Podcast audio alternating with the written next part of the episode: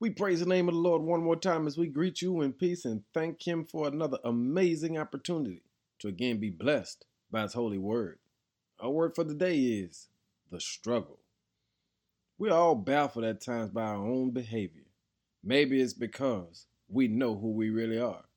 Even when we have great intentions, sometimes it seems like we struggle just to get it right.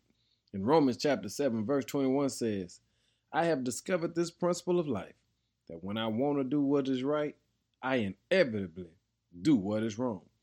Paul is talking about the struggle between good and evil, the struggle between wanting to do what you know is right, but struggling with your humanity. And sometimes you just go off on people. Sometimes you just don't do what you know you should do. And Paul says, How do you handle the struggle? Here's what he comes up with you keep trusting the Lord. You know that God has given you Jesus as your example. And even when you come short, you pick yourself up and you try to do it right again. Sometimes, even in your mistakes, you're growing because you're looking at the one who knows how it should be done. And just the mere fact that you're striving to be the example that he has called you to be lets you know you're winning the, the struggle.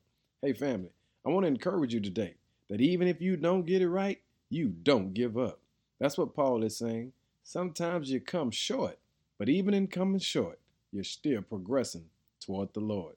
Hey, family, thank God for your journey and embrace your struggle and continue to give God the best of your service because one day the Lord is going to tell you all of your hard work has paid off.